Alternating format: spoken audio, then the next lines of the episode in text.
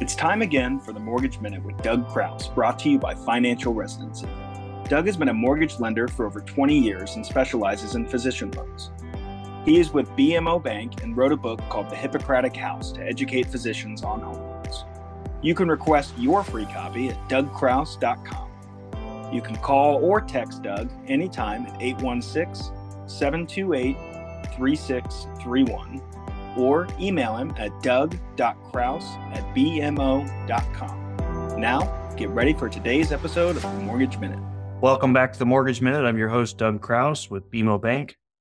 Hey, I want to talk a little bit about the latest debt ceiling and what that's done with rates. It looks like the Senate has signed off.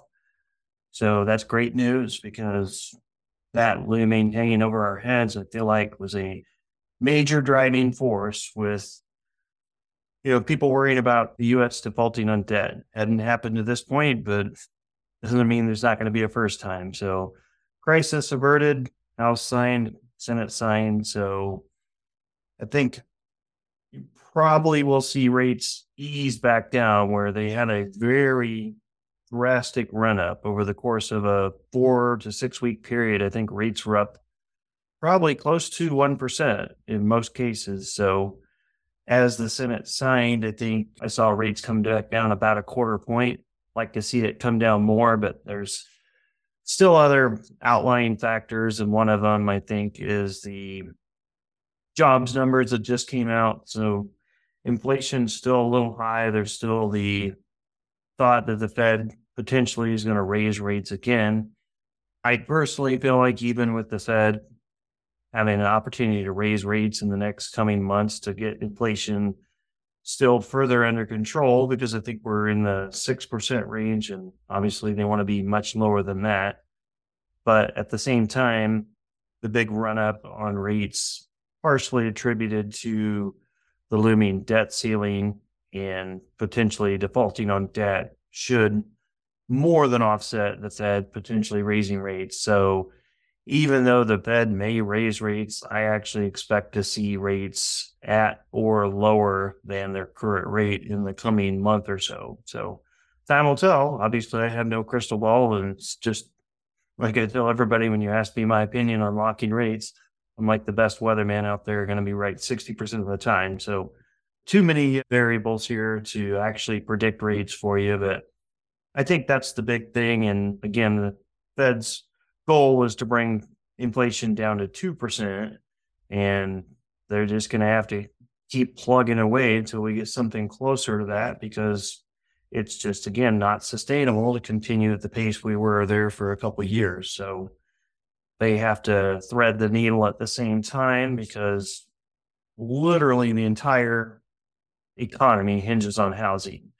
If nobody's buying and selling houses, then you have no first time buyers getting into the market and every other job out there in some way, shape, or format, believe it or not, I think is tied back to housing because when nobody's buying houses, then jobs, you know, just disappear. So it just domino effect of wouldn't think it would, but as the housing slows, then everything else feels the impact eventually. So I do think you'll see some relief.